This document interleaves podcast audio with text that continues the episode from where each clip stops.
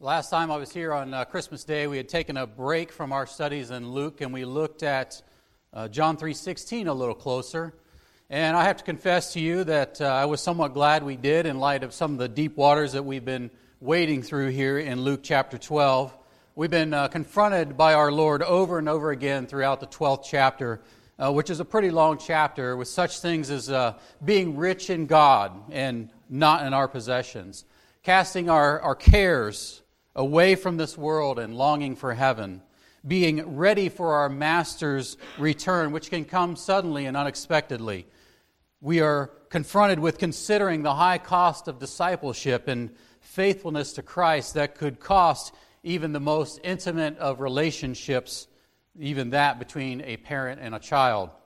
And if we were to really boil all that down, our Lord has called on us to repeatedly to reorient our focus and reorient our priorities in every aspect and every facet of our lives and bring them into subjection to Him.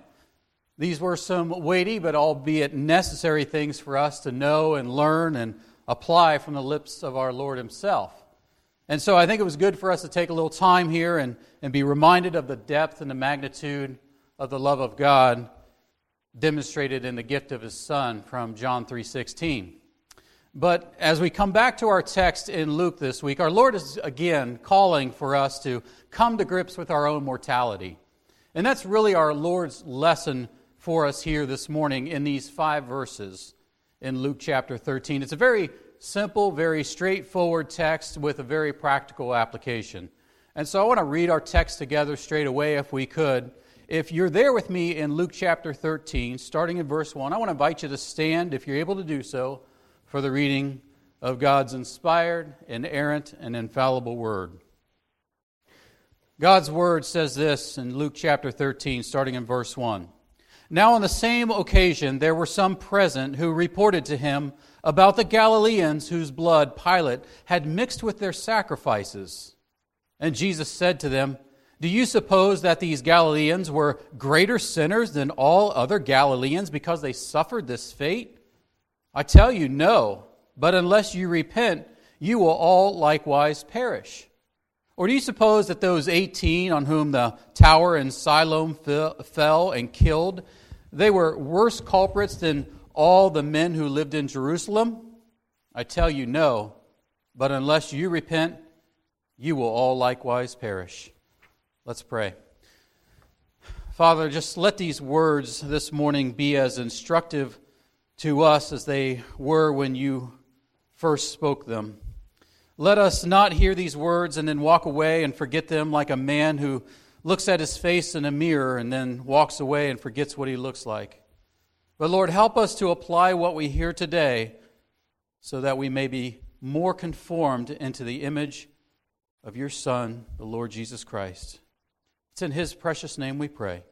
Amen. You may be seated.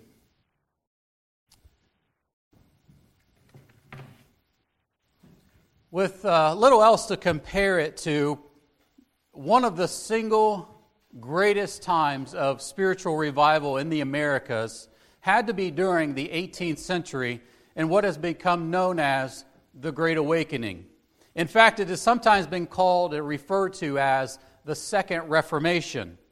But nothing since that time comes even close to the spiritual fervor and the intense time of spiritual revival that was born out of a little town in the new colonies known as Northampton, Massachusetts. It was there that we can track down a series of messages that was preached in December of 1734 that shot out of the pulpit like a lightning bolt into the hearts of its listeners, bringing conviction and repentance. And as the Spirit of God moved throughout the land, it would spread far and wide throughout New England and up and down the Connecticut River Valley, causing a great many people to begin confessing sin, repenting of their wicked ways, and returning back to the Lord. Miraculously, it didn't even hit its high water mark until about seven years later in 1741 when a certain pastor in Enfield, Connecticut, noticed that his particular congregation seemed to be dull and, and hardened to what was going on around them. His church had no zeal, and they were really apathetic to the work of God that was obviously moving throughout the land. And his idea was to look to the source and summon the preacher from Northampton, Massachusetts, to come to his church and preach directly to his flock just to see how gospel hardened they had actually become. It would be in the summer on a Wednesday on July the 8th, 1741 that the preacher from Northampton, Massachusetts, would arrive and come to the First Church of Christ in Enfield, Connecticut, to deliver a message to this congregation that would result, arguably, in one of the most famous sermons preached outside of the Bible itself. The text for that day would be from Deuteronomy 32 35, which says, Vengeance is mine, and retribution. In due time their foot will slip for the day of their calamity is near, and the impending things are hastening upon them. That message was titled none other than Sinners in the Hands of an Angry God. And it was delivered by the man known as the last of the great Puritans, Jonathan Edwards.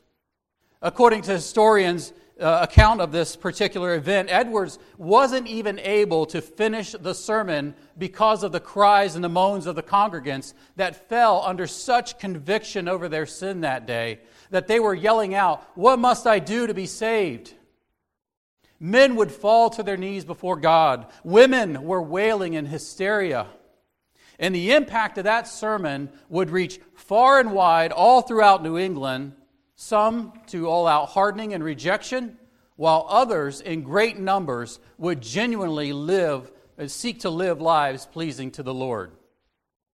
Now, Jonathan Edwards' legacy would move far beyond that day and even far beyond his very life because when his life was examined in the 20th century, looking back some 200 years after his life and death, his descendants became like a who's who of distinguished American citizens.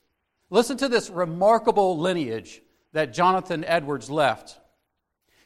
From his lineage, his children, grandchildren, great great grandchildren, and so on, one vice president of the United States, one comptroller of the United States Treasury, one chaplain of the U.S. Senate, three U.S. senators, three state governors, three mayors of large cities, eight holders of major public offices, 14 presidents of universities, 30 judges, 60 authors of good books, 60 physicians, 110 lawyers, 120 college professors, and more than 300 clergy, missionaries, and theological professors. It's hard to imagine anyone else who had such a lasting impact and contributed so greatly to the foundation of this nation and its spiritual vitality than this towering giant of the Christian faith. But what was it that motivated this man? What was it to drive him to preach in such a way as he did and to rear up his 12 children and his 33 grandchildren in such a way that he would have such a, a monumental impact on this world. Now, surely we could look at his 70 resolutions that he wrote by himself at the age of 18, just one year after becoming a Christian. It's a remarkable thing if you've never read them. But most likely, we can boil it down to this one simple prayer that he prayed. And that prayer was this Oh God, Stamp eternity on my eyeballs. Oh God, stamp eternity on my eyeballs. In other words, what Jonathan Edwards was asking God was that he be granted to see every single thing that he did in this world and to look on every relationship that he had and that he engaged in, and to see every soul that he preached to and pastored to be viewed through the lens of eternity. He didn't ask for spiritual glasses which he could take on and off and maybe set down and lose somewhere. But he prayed that eternity would literally be emblazoned on his eyes so that at the moment he awoke until the time that he laid down to go to sleep, everything in his life would be done and viewed in consideration of eternity. And when I mean everything, I mean every single thing, whether it be in his preaching, whether it be in his teaching, his fathering, his relationships, his own suffering, his spiritual life, his use of time, even such mundane things as his eating and drinking for the day. Edwards wanted to do everything in such a way that no matter what it was, heaven was in view. No matter if he was about to live his last hour on this earth, his spiritual eye was riveted on eternity. He looked towards the heavenly city whose builder and maker was God. What would change in your life if you started to look at everything in light of eternity? Would you live any differently than you do right now if you knew that you are standing on the doorstep of the everlasting? Would you spend your time here on earth any differently? Would you talk to your family members or your coworkers any differently? Would you parent any differently? Would you spend your time today any differently if you knew for certain that your death was tomorrow? What would change in your life if you would pray, Oh God, stamp eternity on my eyeballs? Help me, O God, to see beyond this world. What would happen in your life? Well, that's what been, Jesus has been pleading and teaching us to do all throughout chapter 12 and now into 13. He's been laying his card out on the table to this massive crowd that's surrounding him, along with the disciples, and that he's not here to be their political revolutionary. He's not here to be their social justice war- warrior. But what he's here to deal with is the most solemn and the most important things in their lives. He's here to deal with that which matters most for them and for every single one of us here in this room today, and that is your soul for all of eternity. He is exhorting us to stamp eternity on our eyeballs. He's, he's admonishing us to put the life to come before our very minds and our very hearts because there is not a single one of us here in this room who knows when that time will come. And so he uses a couple recent tragedies for his hearers to drive the point home. Look at verse 1 with me of chapter 13. It says, Now on that same occasion, there were some present who reported to him about the Galileans whose blood Pilate had mixed with their sacrifices. Now, as we mentioned, this discourse of our Lord, it started in chapter 12, verse 1, and it's going to go all the way through 13, 9. So this is the same place, same group of people that we've been looking at over the last several weeks. This is the same occasion. But here, someone brings to our Lord this gruesome story. It's a story that we don't have any other details uh, about except what's presented right here. Only Luke records this for us, and no other historian outside the Bible has anything to say about it. Now, that really shouldn't concern you as to its validity or its historical accuracy because we don't have this specific event recorded for us anywhere else, but we know from other events around this time that the character and nature of such a horrific event it's not that much out of line. For example, Archelaus, he slew 3,000 Jews in 4 BC.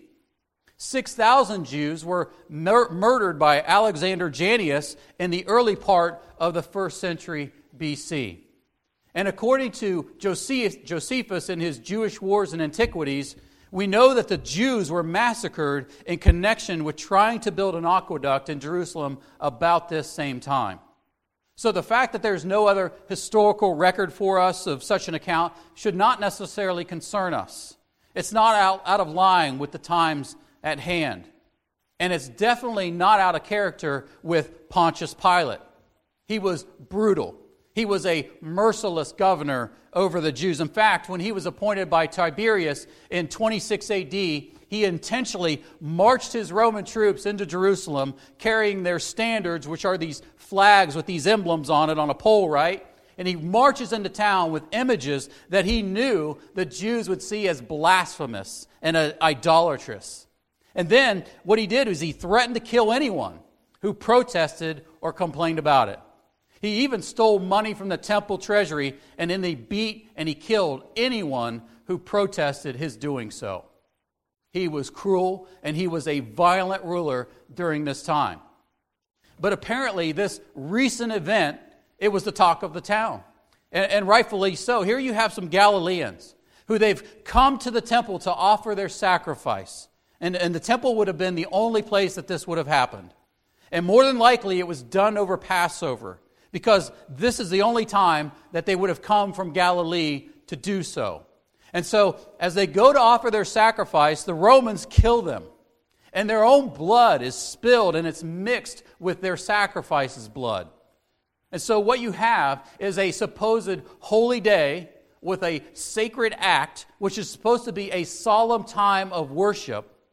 And Pilate comes in here with these soldiers and he desecrates it all by killing these Galileans. What was supposed to be sacred has now become sacrilege. We can almost sort of compare it to the events that happened almost about a year and a half ago in South Carolina. A young man came into the church and he attended an evening Bible study for the first time. And he pretended that he was interested in what they had to say and learning about the Bible. And then during the time of prayer, he pulled out a gun and he killed nine of the people there. It's a horrific event. It's an event that we have a hard time understanding and comprehending the depth of the hatred and the amount of evil that would motivate someone to do such a thing. And yet, here we have something that is just as shocking in nature. Galileans worshiping God, confessing sin, offering sacrifice to the Lord, but they are killed in the most holy of places. But there's a problem in the crowd's view of these murders. There's something amiss in their thinking about the whole situation. They didn't need a correction about the wickedness of Pilate. They all knew that he was murderous, he was cruel, he was a horrid ruler. That much was true.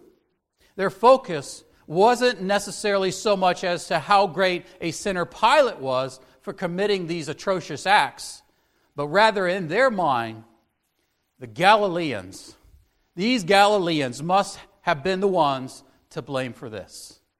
And they're thinking bad things happen to bad people. And these people, they, oh, they had to be the worst kind of sinners for something so horrible to occur to them.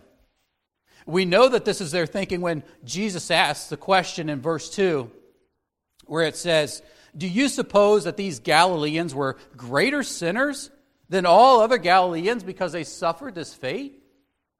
In other words, what Jesus was asking this crowd was, Do you think that this act, this event, was caused by the Galileans' deep sin? Do you think that they got what they had coming to them?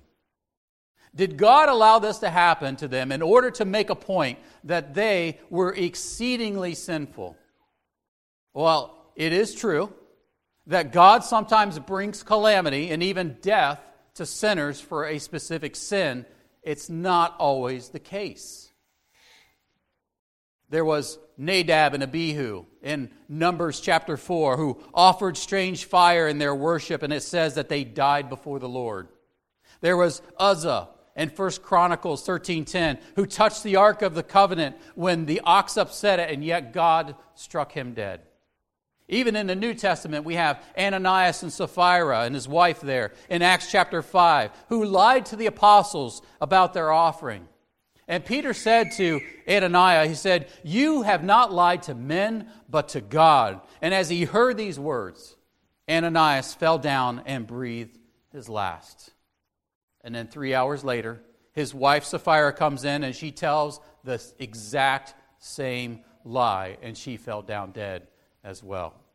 We have Herod in Acts chapter 12, verse 23, who was struck down by an angel of the Lord because he did not give glory to God. So there are some cases in the Bible in which God's judgment is swift and decisive.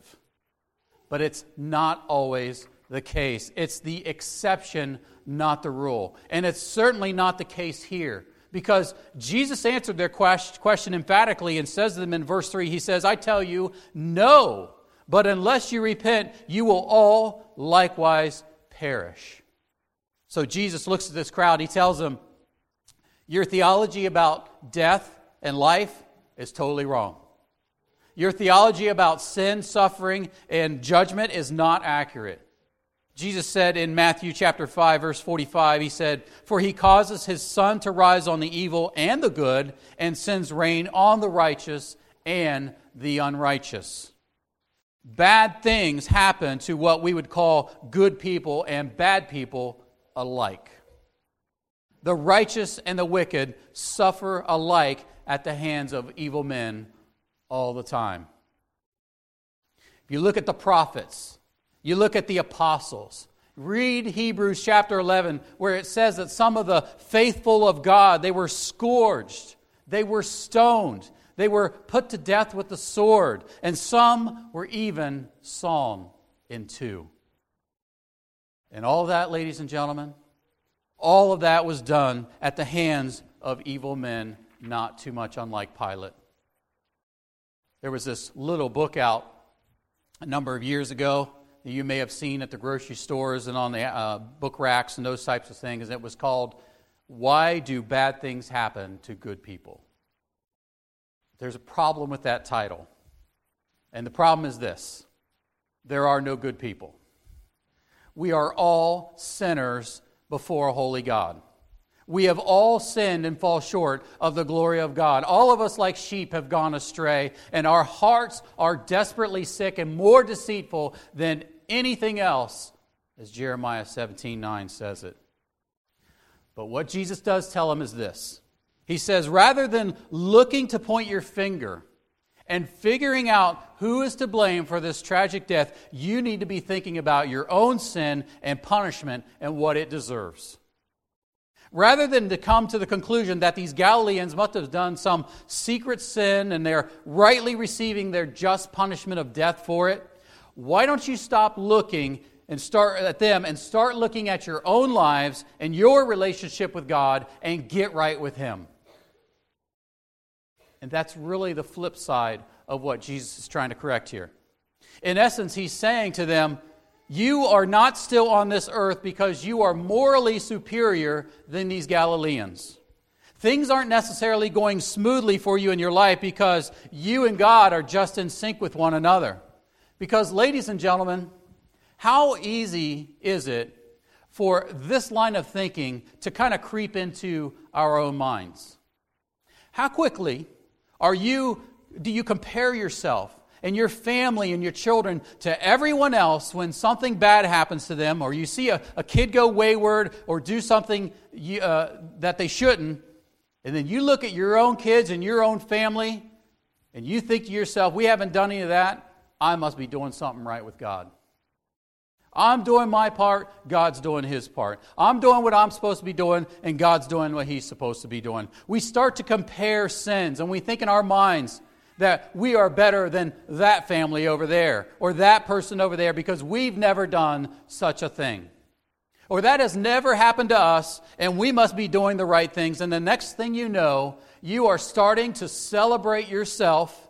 And instead of thanking God for His mercy, that it hasn't happened to your family within your very own your heart, you have sprouted up pride. When you start to think in your mind, because I did this and because I did that, instead of saying, God, who is rich in mercy and in his abundant grace has spared me from such a thing, you might be stumbling into pride. And so Jesus is offering up a correction. He's offering a correction to his hearers in that they need not look at those who suffer such a fate from a moral high ground, but on the contrary, they need to examine their own hearts before a holy God and think about their sin and their punishment.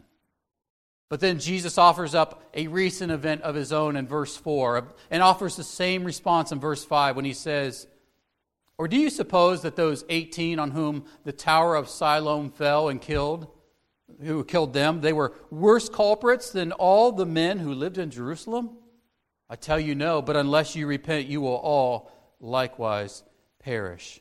So here we have another event that we don't have any other information outside of Luke to compare it to. It's only Luke who tells us about it. It could have been a, a construction accident where the workers were killed. It could have been a, a group of bystanders who just happened to be standing where this tower was at and then it collapsed. We don't know the details. But Jesus tells us and uses this example because it would have been common knowledge that everyone had known that this tower had fallen and collapsed and killed 18 people. And so, just like in the case of Pilate's murder of the Galileans, the people would have naturally thought to themselves that the death of these 18 was the result of God's judgment. Those 18 people, they had to do something wrong to deserve such a horrible death as to be crushed by blocks and stones. Calamities don't happen for no good reason. And in their minds, calamities were always the result of God's judgment. But Jesus uses an interesting word here to describe these victims of, these tra- of this tragedy. He calls them culprits. It's sometimes translated offenders. The Greek word here literally means debtors, as in these 18 people, they were debtors to God. They owed him something, and God called their debt by taking their very life. But once again, Jesus responds in the same way as in verse 3 and, and tells them emphatically, no. No, their death wasn't the result of the judgment of God on them. Their understanding about life and death and sin and judgment is completely wrong. And ultimately, their understanding about the nature and character of God is wrong as well. Once again, he tells them, unless they repent, they will likewise perish. But what does it mean when he says, you will likewise perish? Does he mean you're going to die in the same way? Does he mean that you're going to be murdered or, or crushed by falling stones? What he means here is this if you view the murder of the Galileans as tragic. And if you look at these 18 people who were crushed to death by boulders and stones as, as something being horrific, a greater horror and a greater tragedy awaits you in eternity if you do not repent and get right with God. It does not necessarily mean that you will die in some terrible accidents at, at the hands of a murderer or anything like that, but you will suffer the eternal wrath of God for your sins if you don't repent. Our very efficient and very highly insightful federal government has just released some statistics about the death rate recently, and they've come back and told us that it's at 100%. Everyone at some point will die. For every single one of us here in this room this morning, at some point, there's not going to be a tomorrow. There's not going to be a dawn of the day.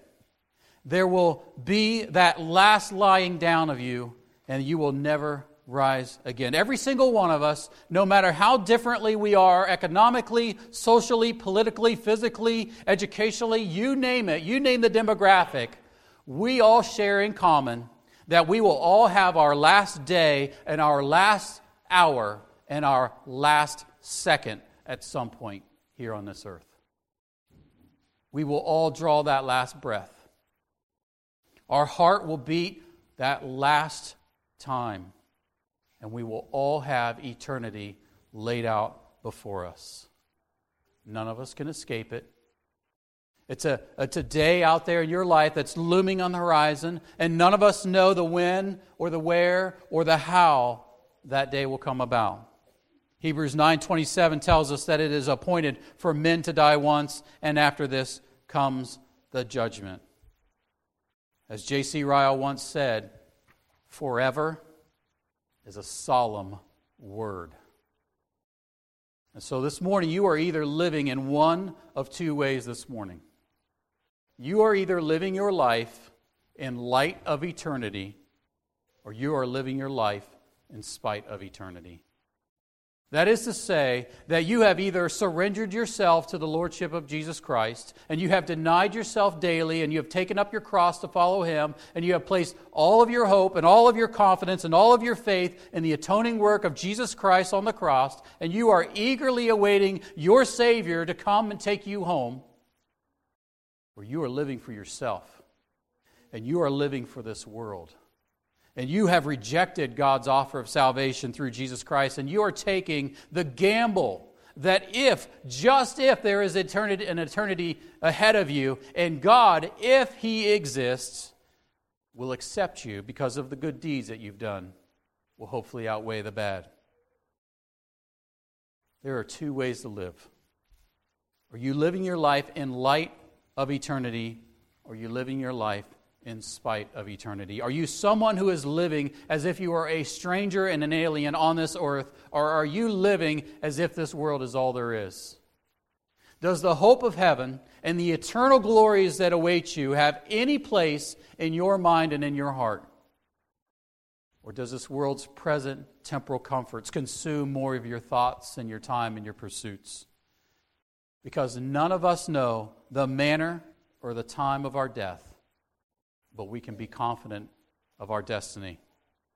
Does that even remotely describe you this morning? Do you ever take God into consideration for any of the decision that you make about your life? Do you ever have eternity in view? And does the thoughts of heaven ever occupy your heart as you go through this life? Would you begin to pray like Jonathan Edwards and ask God to stamp eternity on your eyeballs and live your life in such a way that forever is in view. Let's pray. Heavenly Father, we thank you for your word. We thank you that we have a Savior, Jesus Christ the righteous. Lord, help us to look to eternity. Help us to bear fruit worthy of repentance, Lord. Help us to look at this world through the lens of eternity so that whatever we do, whatever we look at, whatever we engage in, Lord, that we would look to the heavenly city. We would not get caught up in the things and the cares of this world, but we might look forward to that day in which we can eagerly await our Savior, the Lord Jesus Christ. God, we pray that you would help us in this endeavor. It's in Christ's name we pray. Amen.